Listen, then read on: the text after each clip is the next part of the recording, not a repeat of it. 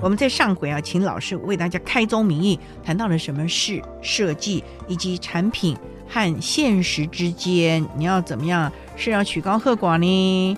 这个还是要创意呢？还是要真正的能够活用，有这个经济利益了啊？嗯哦、是。有时候还是要点吃点人间烟火，是 是哦，不能这个仙气渺渺，是不是？是。那 王老师，你怎么样摆脱那个仙人啊？能够堕入凡尘？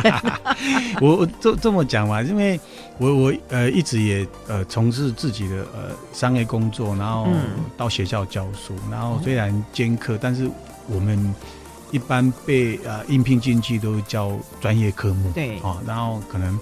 包装是一个呃比较现在选学，本来就是印刷落落地。那你刚刚提到那个不能这个在云端上面行走哦，其实很多商品或者创意要落地。对，我们讲一下落地这个名词，大家很好。对对对对。那那当初这一本书的企划啊，我觉得风格他们也很帮你想到抓到说，我因为我写的六七本专业科目的书了，他说不要再给。再写给专业人看了，对啊，那就是我们也很感兴趣呢。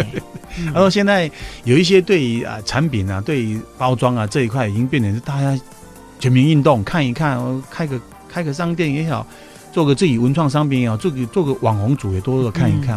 那、嗯、好，我好吧，那气外一下，我们就是说，那捡到一个设计师的笔记本。那为什么我会用捡到设计师的笔记本？因为笔记本里面有很多设计师的 know how 跟心声。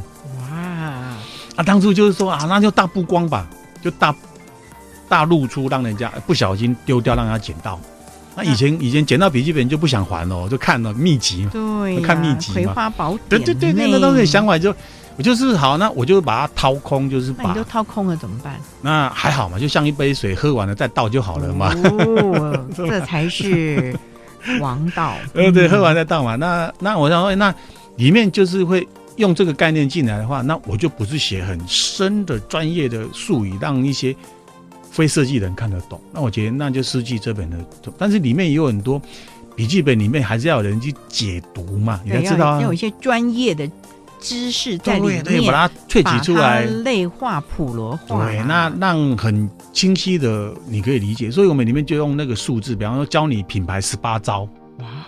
教你印刷十招，嗯哦，然后如何突破，怎么这个包装结构，怎么五招，类似这样子的东西。嗯、那那个招招啊，打出来都是一套拳法，那也让人家来看的。嗯、我不要那么生硬的去读一些，嗯、好像一些专业的书籍。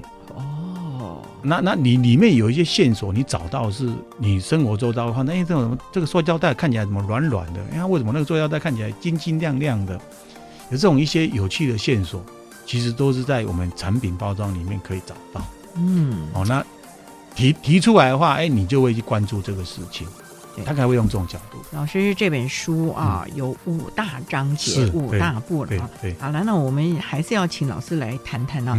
你这里面有十八个品牌包装的撞头，对，我意思是，因为当在思想创意的时候，因为我们要讲说，在创意的有人都就说什么。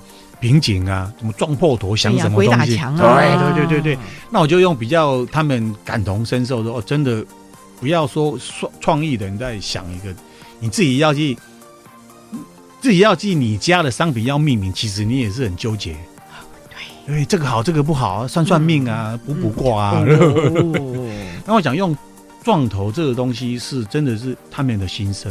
嗯，啊，都想要创业的，想要搞品牌的心声。那我。当初十八个里面，里面真的是撞头出来才会是演列出来的哦。为什么这个品牌这个到现在你都要听得懂？那这个品牌为什么会存在？那其实背后其实都是每个都是都是撞破头来想出来的。哎、嗯，真的是啊，难为啊！稍待再请王炳南老师为大家来介绍这本产品包装一定要知道的事。